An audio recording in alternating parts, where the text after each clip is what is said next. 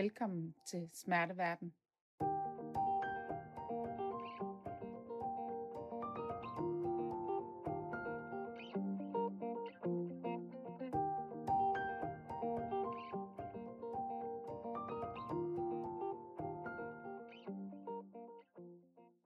...1,3 millioner danskere lever hver dag med kroniske smerter. Og det er her, denne podcast starter. Nemlig hos mig. Jeg er din vært. Jeg hedder Solvej. Jeg er 36 år, og jeg lever med kroniske smerter.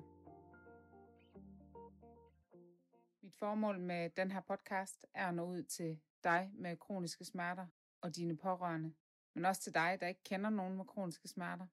Jeg vil sammen med mine gæster forsøge at få både den personlige og faglige vinkel med.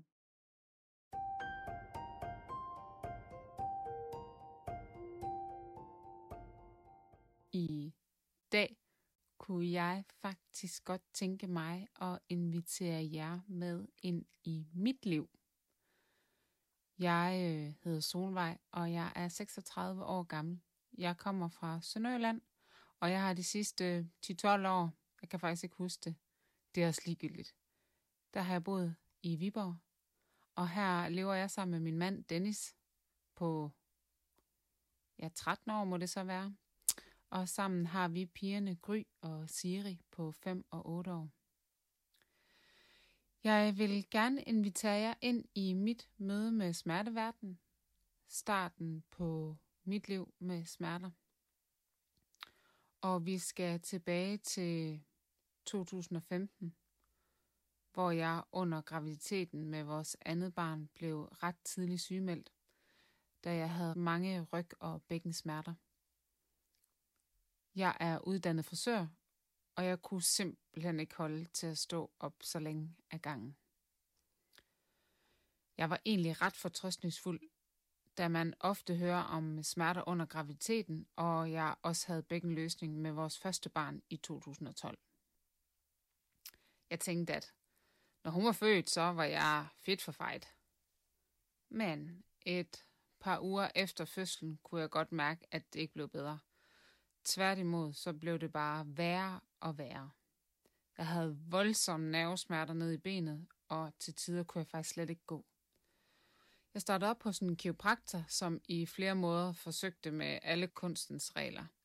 Det blev ikke bedre, og jeg blev undersøgt, og jeg blev scannet, og det viste en diskusprolaps. Vi satte selvfølgelig alle sejl i gang, for det skulle jo fikses, så i gang med genoptræning, så jeg kunne komme i arbejde igen.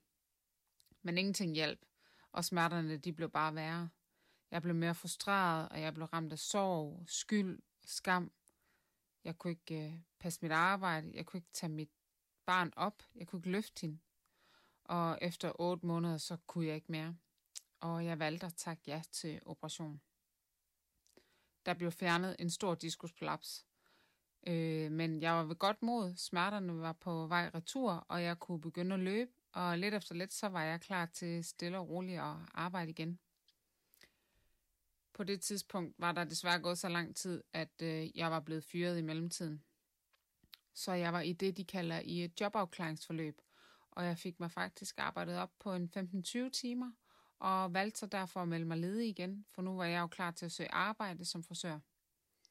Og 14 dage efter min raskmelding, så får jeg en ny diskusforlaps. Det samme sted som sidst og den, øh, den volder mig både fysisk og mental smerte. Min verden, den gik faktisk i stykker. Her, lige her, der blev øh, tæppet revet væk under mig. Jeg kunne ikke overskue og skulle det samme igennem igen. Frygten for, hvordan det ville gå den her gang. Om jeg fik en ny prolaps om et år igen. Frygten for ikke at kunne slå til. Frygten for at skulle være afhængig af andre mennesker resten af mit liv. Det var, det var ved at æde mig op indvendigt. Jeg skulle simpelthen igennem hele møllen igen. Og dengang blev jeg tilbudt samme operation, men jeg skulle have for øje, øh, at øh, jeg måske ikke kunne komme udenom en stivgørende operation med tiden. Da jeg gik ud derindefra, der var jeg ganske enkelt i chok. Tanken om at skulle opereres igen var uoverskuelig. Det havde jeg på ingen måde lyst til, så jeg valgte faktisk at takke nej. Og forsøgte at se tiden an og træne og forsøge at håndtere smerterne. Efter halvandet år, der brændte jeg sammen. Jeg blev ramt af stress. Jeg kunne ikke se mig ud af det her helvede. Og der begyndte mine omgivelser at ytre meget stor bekymring og selvfølgelig opfordre mig til operation. Og i oktober 2019 fik jeg min anden rygoperation, hvor de fjernede en prolaps på flere centimeter. Ortopædkirurgen kunne godt forstå, at jeg havde ondt, og han var ret forbløffet over, at jeg kunne gå så længe med de her smerter. Sandheden var jo så, at det kunne jeg faktisk heller ikke. Men jeg kunne heller ikke tage hul på et kapitel, jeg ikke vidste, hvor endte, eller hvad det startede. Jeg var stadig, for hver gang de åbner en, er der risiko for komplikationer og artdannelse, som kan forværre det. Men jeg følte ikke, jeg havde noget valg. De første af var rigtig gode. Jeg kunne dog hurtigt begynde at mærke, at det ikke var super godt. Og allerede efter seks uger begyndte der at komme forskellige andre symptomer til, som jeg lever med den dag i dag. Det startede med svimmelhed, hovedpine, nærmest dagligt, følelsesforstyrrelser i arme, ben, lyd- og lysfølsom, kvalme, voldsom træthed, der ikke kan soves væk, og jeg kunne ikke løfte de samme kilo til genoptræning. Derfor blev jeg sendt til undersøgelser hos både neurologer og rheumatologer, og jeg blev scannet, og alt så fint ud, heldigvis. Men ønsket om, at der var noget, var der faktisk også. For når man har det så skidt, så er det underligt, at de ikke kan finde noget. Jeg mærkede rigtig meget skam, og jeg tvivlede på mig selv. På min egen dømmekraft. Var det mon bare i mit hoved? Symptomerne de blev slet ikke øh, bedre, tværtimod, og jeg blev henvist til en privat rheumatolog, som ikke behandlede mig særlig godt, og jeg bad derfor om en second opinion, og der kom jeg til Silkeborg på rheumatologisk, hvor de tog det meget alvorligt og tjekkede mig for en masse bindevævssygdomme og gigtsygdomme, men der var ikke noget, der viste noget øh, konkret. Og efter en 3-4 måneder med forskellige undersøgelser fik jeg konstateret fibromyalgi som en følge af mine langvarige smerter. Fibromyalgi er for mig en uvelkommen ven, jeg forsøger at skabe et bånd til, men lige der må jeg nok sige, at jeg skulle tænke over, hvad meningen med livet lige var. En af de værste symptomer, jeg fik efter mine rygoperationer, var helt klart den her uforklarlige træthed, selv ved små gørmål. Det var en både kropslig og mental træthed, som man ikke kan sove sig fra. Det sværeste ved denne sygdom er, at den er usynlig, og den ændrer ansigt konstant. Det, jeg kan i morgen, er der ikke øh, garanti for, at jeg kan igen. Hver dag er forskellig. I hele det her forløb har jeg været gået ned med stress to gange. Jeg har været fyldt med en masse følelser af skyld og utilstrækkelighed, og det var så slemt, at på et tidspunkt kunne jeg slet ikke mærke mig selv. Jeg følte, at jeg stod ved siden af og så på mig selv. Sådan en ud af kroppen oplevelse. Øh, det er noget af det mest uhyggelige, jeg nogensinde har været med til. Jeg var ved at blive ædt op af frustrationer og følelser. Hvad skulle jeg, når jeg ikke kunne være frisør? Hvordan skulle jeg kunne bidrage med noget til verden, når jeg ikke kunne noget? Jeg følte mig helt tom. Og jeg skulle pludselig til at forholde mig til en masse ting. Der var så meget, jeg skulle til at talesæt. Så mange behov, jeg skulle til at udtrykke, fordi min omgivelser vidste jo ikke, hvordan jeg havde det. De kunne jo ikke se de symptomer, jeg havde på den gældende dag. Jeg var så afhængig af andres hjælp og støtte. Jeg havde brug for, at der var nogen, der tog over. Og det er nok noget, jeg har allersværst ved. Det er at bede om hjælp. Da jeg fik diagnosen, mærkede jeg også en lettelse, men også en frygt. Fordi det, jeg vidste om sygdommen, var, at øh, det er noget, jeg skal lære at leve med resten af mit liv. Det er en kronisk sygdom, og der er ligesom noget i min krop, der er gået i stykker. Og det skal jeg lære at leve med. Værsgo, Solvej. Her kommer lige en lort, og den skal du så fordøje lige så langsomt. Der fik jeg lige serveret et livsvilkår. Det var barsk. Hvem var jeg nu? Hvad kan jeg give? Det eneste, jeg kunne være, det var at være en belastning. Det var alle de følelser, der ligesom kom op i mig. Det begyndte dog at vende for mig, da jeg startede på smerteklinik, og jeg blev introduceret for mindfulness. Det indebar psykologsamtaler og meditation, og det var et vendepunkt for mig. Det var hårdt, og jeg var ved at bakke ud mange gange. Jeg har altid været oppe i mit hoved, så jeg blev tvunget til at komme ned i kroppen, og det gjorde mig bevidst, og det var faktisk nemmere at forholde mig til mine smerter og acceptere situationen, som den var lige der.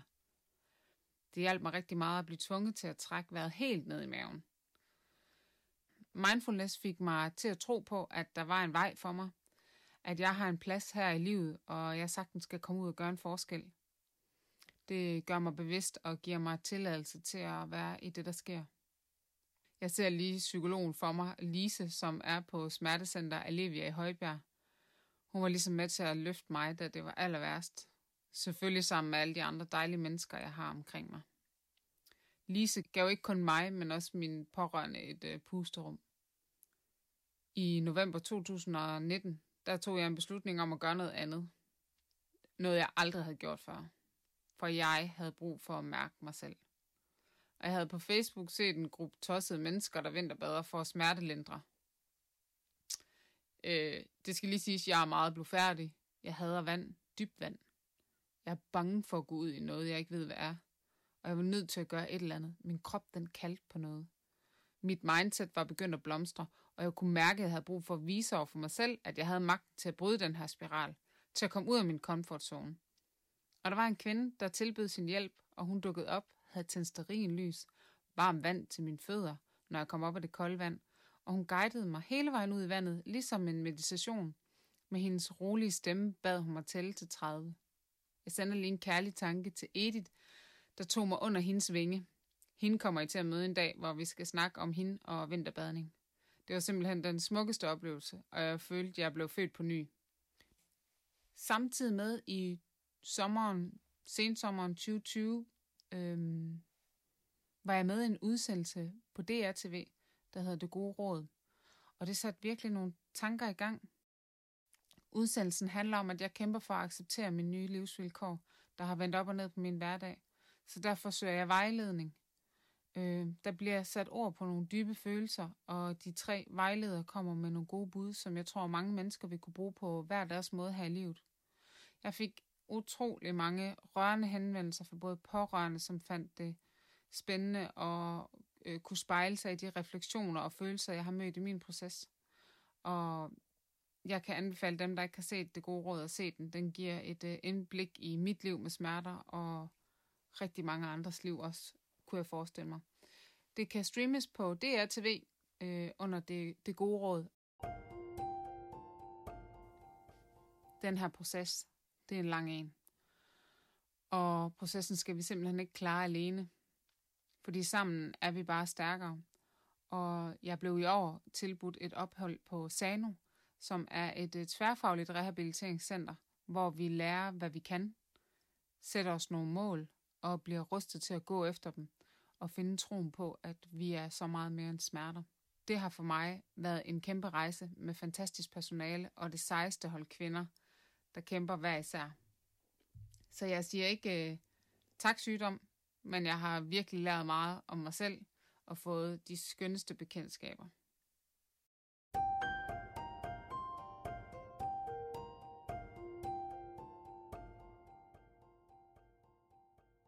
Hvis jeg skulle komme med et værktøj til smerteværktøjskassen, så vil mit bedste bud nok være at bede om hjælp. Det er en af de ting, jeg har allersværst ved selv. Men hvis du beder om hjælp, hvis du taler åbent om det, der sker inde i dig, så gør det det nemmere for dine omgivelser, og det gør det nemmere for dig at finde frem til, hvad du så kan for vi har ret til et skønt liv, selvom vi har smerter. Smerterne er en del af os, men de skal ikke øh, styre vores liv. Jeg ved, det er nemmere sagt end gjort, og det er en sorg, jeg stadig bearbejder her fem år efter. Men jeg ved, at det kan lade sig gøre. Og dernæst vil jeg gerne benytte min taletid til at sige tak til alle de skønne mennesker, jeg har omkring mig. Ingen nævnt, ingen glemt, alle mine venner, veninder, veninders børn, veninders mænd, familie, sagsbehandler, jobkonsulenter, mentor, øh, praktikpladser. Tak, fordi I hæber på mig. Og til jer pårørende, tak, fordi I passer på os. Det er derfor, jeg kan gøre det her, som forhåbentlig kan hjælpe andre. Du har lige lyttet til et afsnit af podcasten Smerteverden. En snak om det, der gør ondt. Jeg er din vært. Jeg hedder Solvej. Hvis du kan lide det, du hører, og ligesom jeg gerne vil bryde tabuer og aflive myter, så del gerne. Du kan følge med på både Instagram og Facebook på Smerteverden, hvor jeg gerne hører fra dig, hvis du har emner eller idéer, som kunne være interessante at tage op. Pas godt på dig så længe. Hej!